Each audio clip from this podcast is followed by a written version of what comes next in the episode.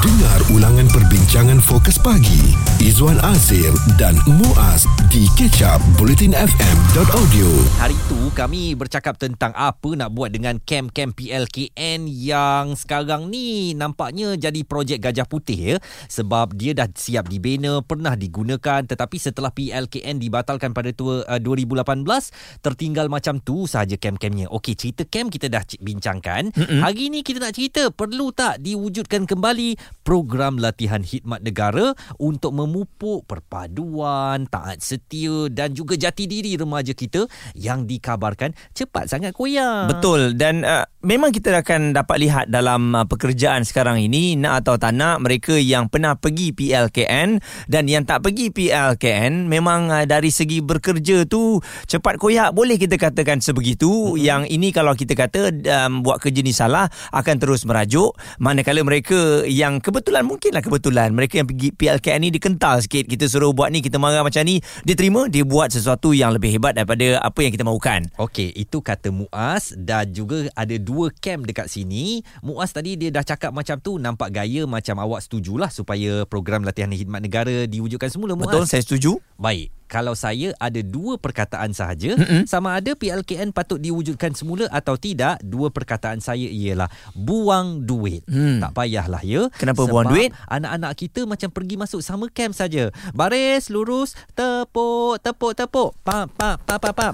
Itu sahaja. Ya, mana ada tepuk-tepuk-tepuk macam tu? Ah, ya, lepas tu bagi. Marilah kita bersatu padu. Tidak mahu dan tak perlulah buang duit macam tu. Saya hanya setuju kalau anak-anak kita dihantar menjalani latihan ketenteraan seperti perkhidmatan negara di beberapa negara. Okey, ini bermakna mungkin PLKN kalau diwujudkan semula, Izzuan kata kena ada modul yang sebegitu. Betul. Modul yang lebih ketenteraan mm-hmm. supaya kalau nak anak-anak kita ni kental, bagi dia betul-betul kuat. Betul sebab nak banding dengan negara-negara ASEAN lain okey kita tahulah Singapura memang awak 2 tahun ya setelah habis sekolah masuk tentera kalau awak tak buat uh, perkhidmatan negara ketenteraan tu awak duduklah kat pulau Singapura tu tak boleh keluar ke mana-mana. Vietnam pun perlu 2 tahun untuk para pelajarnya menjalani latihan ketenteraan.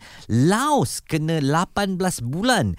Kemboja juga 18 bulan. Dan juga ada satu lagi negara kita tahu ya. Ah ni uh, BTS katanya di South uh, Korea atau Korea Selatan uh, mereka juga perlu menjalani latihan kenegaraan secara ketenteraan untuk 18 bulan. Okey, dan kalau kita lihat eh keputusan kerajaan menutup uh, PLKN ini disifatkan satu kerugian uh, dalam melahirkan generasi masa depan yang mempunyai semangat tanggungjawab tinggi kepada negara. Ini uh, kata Wan Saiful Azwal Wan Muhammad yang merupakan salah seorang perintis awal program berkenaan dan uh, katanya PLKN sepatutnya diteruskan kerana syarat dengan pelbagai pengisian berkaitan dengan kenegaraan. Tapi kalau setakat macam anak-anak kita pergi duduk sama camp saja tepuk tepuk tepuk. Pam pam pam pam pam. Saya rasa ya Allah tak payahlah. Yang saya nak ialah anak-anak muda kita masuk saja camp baris dan pergi lagi aku tak nak tengok muka kau. Itulah dia dalam PLKN. Mana ada ini Iya. bangun semua. Esok Mana pagi ada bangun berbaris semua. pukul subuh. Pagi kita solat jemaah sama-sama. Lepas tu kita akan sarapan. Lepas tu kita ada sedikit senaman renggangan lah tepuk tepuk Saya tepuk rasa Izzuan ni memang dia apa tertinggal di summer camp masa sekolah dia lah. Ah. Tak pernah pergi, pernah pergi tak PLKN? Uh, saya pernah lah uh, Ah, ah. melihat kepada modus Melihat. operandi yang dijalankan dan Ah. begitulah ibu bapa masalahnya tak mau anak-anak dikasari tak mau Alah, anak-anak manja kita masuk tentera kan ha. uh, jadi kalau PLKN tepuk-tepuk-tepuk saya rasa tak perlulah tapi kalau nak buat latihan ketenteraan saya sangat alu-alukan Okey, dan ini respon daripada Datuk Johari Abdul yang merupakan ahli parlimen Sungai Petani. Saya ingin mencadangkan supaya dikembalikan program Akta Latihan Khidmat Negara sebuah akta yang kita ada pada 2003 dengan terus memberikan pendedahan anak-anak muda kita kepada ketatanegaraan, jati diri, kesukarelawan dan juga ketenteraan. Banyak negara-negara termasuk jiran kita di Singapura terus mengekalkan eh, latihan khidmat negara ini Jika anda terlepas topik serta pendapat tetamu bersama Fokus Pagi, Izwan Azir dan Muaz, stream catch up di blutinfm.audio. Terus nak mengajak usahawan uh, kecil dan sederhana untuk menyertai usahawan masterclass uh, Bulletin FM dan anda berpeluang untuk menang RM5,000 wang tunai selain slot iklan setahun di Bulletin FM uh, bernilai RM45,000 dan juga boleh mendapatkan geran pendigitalan PKS daripada Entrepreneur Insight bernilai RM10,000. Hantarkan penyertaan anda serta dapatkan maklumat lanjut di bulletinfm.audio. Usahawan Masterclass Bulletin FM. Perlu atau tidak PLKN uh, diwujudkan semula? Bagi saya perlu kerana saya tak pernah masuk PLKN tapi saya pernah masuk camp bina semangat jati diri. Uh, saya dapat merasakan semangat serta kawan dapat diwujudkan di situ. Dan uh, Izzuan kata tak perlu sebab uh, kosnya sangat tinggi mungkin. Uh, dan itu menyebabkan uh, satu pembaziran yang sedang berlaku. Dan itu jugalah penyebabnya kenapa PLKN ini telah pun diberhentikan pada tahun 2018 Saya bukan lebih kepada kos tetapi saya lebih tidak bersetuju kerana saya merasakan PLKN itu terlalu ringan sehingga anak-anak muda ini bagaikan hanya menjalani summer camp sahaja dan yang saya mahukan ialah suatu bentuk latihan ketenteraan yang keras supaya dapat mendisiplinkan anak-anak muda kita. Ada dua camp di sini. Uh, Muaz bersetuju PLKN diadakan. Saya bersetuju kalau ia bersifat ketenteraan tetapi uh, kalau konsep PLKN yang lama itu saya tidak bersetuju tetapi kita nak bersembang-sembang terus dengan bekas Ketua Pengarah Jabatan Latihan Khidmat Negara GLKN iaitu Datuk Abdul Hadi Awang Kecil. Datuk, setuju ke kalau uh, PLKN ini kembali diadakan semula dengan gaya yang sama, Datuk? Uh, saya saya macam ni uh, isu sama ada nak mulakan semula ataupun tidak tu itu bukan urusan kita lah Mm-mm. itu urusan kerajaan jadi kerajaan tentunya ada uh, ada keutamaan tersendiri uh, sama ada dari segi keuangannya dari segi keperluan negara dan sebagainya Mhm. jadi sama ada nak putuskan nak diteruskan atau tidak itu kita serah pada kerajaan Mm-mm. tapi tentunya kita ada pandangan sendiri saya saya 8 tahun lah jadi ketua pengarah PLKN. Mm-mm. Tentunya saya rasa hilang lah, kehilangan apabila benda sesuatu yang telah saya Kendong dari kecil ya. buat Mm. selama selama 8 tahun itu Mhm. uh, tiba-tiba tak ada. So rindunya mesti ada. Mm-mm. Dan bukan itu saja sebenarnya uh, jurulatih, bekas pelatih Uh, memang memang dia dia orang memberitahu saya memang elok sangat kalau diadakan. Mm-mm. Tetapi beginilah kan. Apa tu uh, soal perlu itu memang perlu. Mm-mm. Atas nama PLKN ke, atas nama apa ke perlu. Sebab uh, national service ini dila- dibuat di semua negara seluruh dunia. Mhm. Bahkan di Singapura tu dah dah 60 tahun. Betul. Mm-mm. Tak berhenti pun. Mhm. Di Brunei dia buat national service dia, dia ambil daripada kita. Betul. Mhm. Mhm. Ha, dia dia Modulnya itu kan? dia, dia dia ambil kita sebagai sebagai contoh Mhm. dan berjalan sampai sekarang. Negara-negara yang lebih macam Taiwan, Korea tu memang macam tadilah. Hmm. Uh, dia lebih pada ketenteraan. Mm-mm. Singapura juga ketenteraan. Mhm. Jadi jadi dari segi prinsip kita perlu. Macam mana nak buat tu dari segi ketenteraan ke ataupun lebih kemas ke Mhm. ataupun lebih kuat ke saja itu kerajaan memutuskan. Hmm. Saya saya sangat uh, berhajatlah nak melihat supaya kerajaan teruskan uh, national service ini PLKN Mhm. ini tapi bentuk tu kita serah. Uh, kalau katalah uh, sebelum ini mahal sangat ataupun uh, banyak menggunakan keuangan kerajaan dan sebagainya uh, itu boleh di, difikirkan, boleh Mhm. dibincang. Ada cara-caranya untuk merangsang perbelanjaan. Hmm. Betul. Mungkin dulu tu full spec. Mungkin kita ambil yang ni dengan cara Mm-mm. uh, dengan cara bajet lah. Mm-mm. Kan? Mm-mm. Bajet bisnes lah. Itu semua boleh dibuat.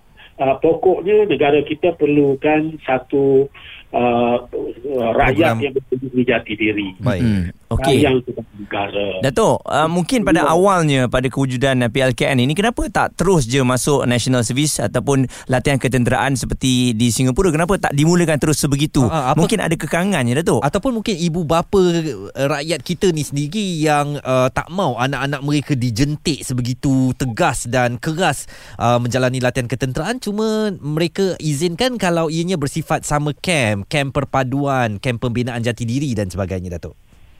Pada tahun 2003 apabila masa tu uh, Perdana Menteri telah telah memikirkan perkara ini dan telah memanggil satu uh, satu convention lah satu convention tahun 2003 untuk me, me, menjati dirikan remaja kita. Mm-hmm.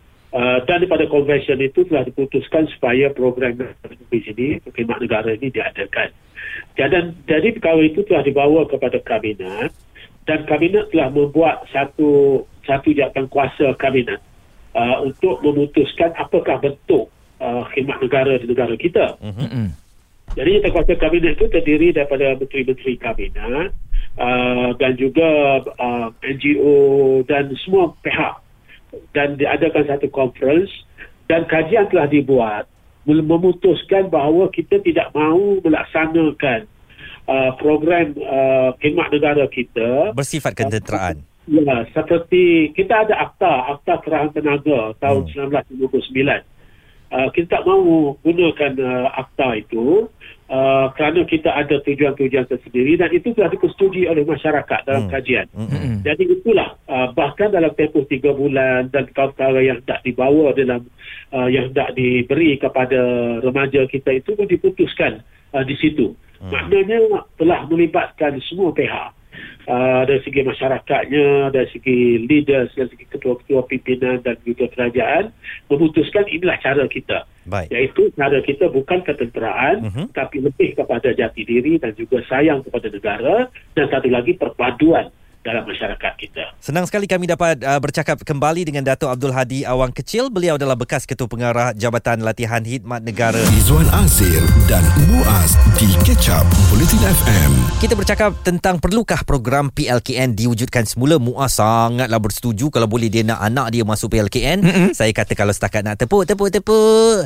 Uh, happy, happy. Mari kita bersatu padu. Uh, kita peluk bahu-membahu antara Melayu, Cina, India, Iban, Kadazan. Itu masuk mana tu Sanjay million ke apa? Tak payah buang Bukan masuk duit pengangkap ni. Ha, itulah nak buat program macam Bulan Sabit Mega. Tak ha. payah buang masa duduk lama-lama dekat situ. Eh, saya tak rasa macam tu sebab PLKN ni memang yang jurulatihnya mereka yang berpengalaman bekas tentera. Mm-mm. Takkanlah dia suruh tepuk-tepuk-tepuk. Dia pun ada semangat tau. Yelah, tapi dah ibu bapa kita sentap sangat kalau anak-anak kena jentik macam tentera kan. Okey, kita ada Nur Syam dari Pulau Pinang. Awak setuju ke kalau PLKN dikembalikan semula, Syam? Nah, dia ada dua perkara. Perkara yang pertama, kalau nak wujudkan PLKN tu macam Cik Izzuan dia kata lah dia hmm. modul tu tak berapa agresif sangat lah dia hmm. segi uh, latihan tu hmm. uh, yang kedua kalau wujudkan kerahan tenaga hmm. macam mana negara jelas seperti Singapura hmm. uh, saya memang setuju lah sebab saya uh, saya seorang yang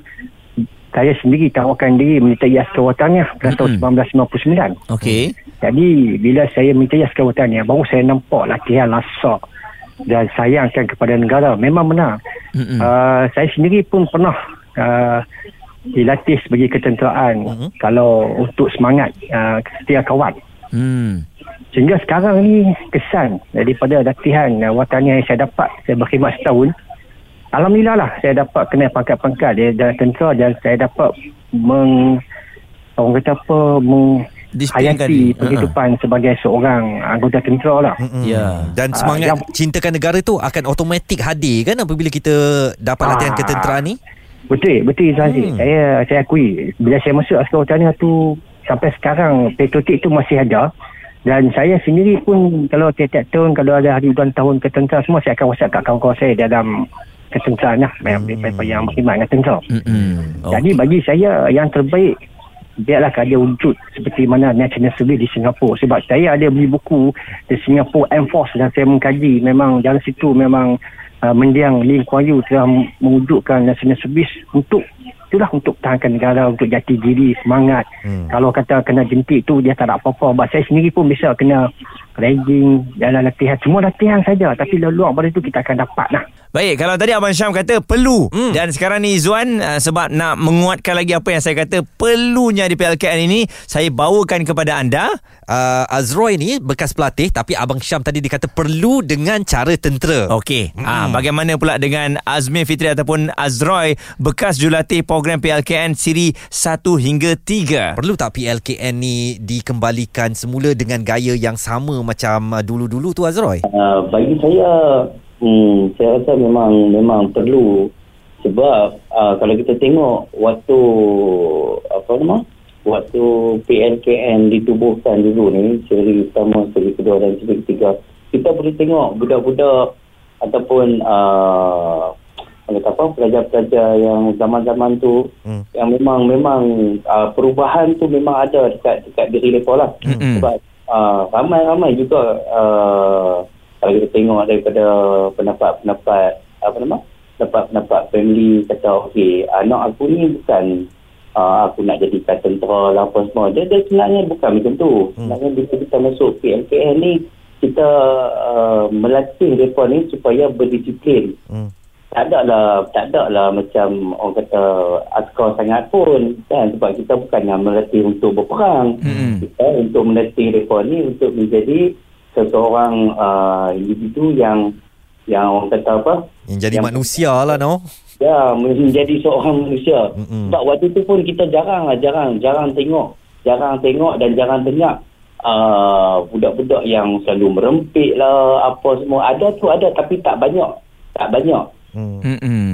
Sebab dia ada aktiviti yang lain. Ya. Lepas tu ya. dia dah masuk camp. Tapi Izzuan kata uh, Roy perlu ya. ada uh, model yang lebih tegas uh, seperti ketenteraan. Jangan ada yang lembik-lembik macam masuk pagi-pagi tu just tepuk-tepuk-tepuk je dia kata. Uh, macam uh, uh. yang tu yang tu biasalah sebab kita kita nak latihkan depa ni supaya kadang-kadang kita uh, gerak depa awal pagi tu supaya uh, kan biasalah kalau kita mangkit pagi ni kita lagi orang kata uh, lagi segar lah macam tu lah contohnya tapi bangun kan. ba- bangun semua bangun mainlah bangun kita beratok semua ha. mana ha. boleh ha. macam tu cek kena lah ha. macam bangunlah semua ha. kalau kita duk panggil macam tu memang memang payah lah mereka nak mangkit kan bangun payah lah mereka nak bangun so kita kena ada cara kita sendiri untuk jadi apa nama memanglah dalam permulaan orang kata benda tu depa tak boleh nak terima tapi lama-lama tapi, boleh no ha, lama-lama depa akan terima depa hmm. akan terima benda tu sebab benda ni pun dalam masa uh, singkat saja depa depa memang akan berubah sendiri mana hmm. kata uh, contoh kalau kita suruh depa mangkit pukul 6 macam tu hmm. Enam setengah sepat so kita kejutkan mereka tapi selepas pada tu lama-lama mereka sendiri yang akan mangkit Ah, hmm. dia jadi automatik. Sama macam saya juga. Jadi automatik kok mana pun kita akan bangkit. Pagi itu ah, dia dah jadi uh, rutin harian kita. Itu dia pandangan Azmir Fitri atau Azroy. Beliau adalah bekas jurulatih program PLKN uh, siri 1 hingga 3. Katanya PLKN ni bukanlah bersifat ketenteraan sebab bukan nak jadikan anak-anak kita tentera. Mm-mm. Tapi lebih kepada pembentukan disiplin, jati diri dan sahsiah uh, kepribadian yang baik. Baik, hasil perbincangan kita, uh, Izzuan, saya rasa satu, saya bersetuju kalau model tu mungkin uh, ditengok semula uh, lebih kepada ketenteraan yang bersesuaian dengan hmm. negara kita. Dan yang kedua adalah bajet lah. Bajet Betul. tu mungkin ada uh, boleh dikurangkan mengikut kesesuaian waktu sekarang. Dan kerana anak-anak kita sekarang ni cepat sangat koyak saya setuju satu latihan yang lebih keras kita berikan kepada mereka supaya mereka bertahan sikit lah. Kalau kena gasak kena suruh apa mempertahankan negara Mm-mm. tak adalah macam nak kena tahankan Malaysia ke? Orang lain je lah buat. nak tahan diri saya pun tak lah. Tak nak macam tu okey? Sebab kita yakin anda boleh buat dengan latihan-latihan yang ada kita nantikanlah. Mm-mm. kalau betul-betul ianya diwujudkan saya dan Izzuan sebenarnya nak mencabar diri kami okey kami akan sertailah Izzuan eh mm. untuk uh, siri yang pertama kalau diwujudkan semula. Betul. Dengar ulangan perbincangan fokus pagi. Izzuan Azir dan Muaz di kecap bulletinfm.audio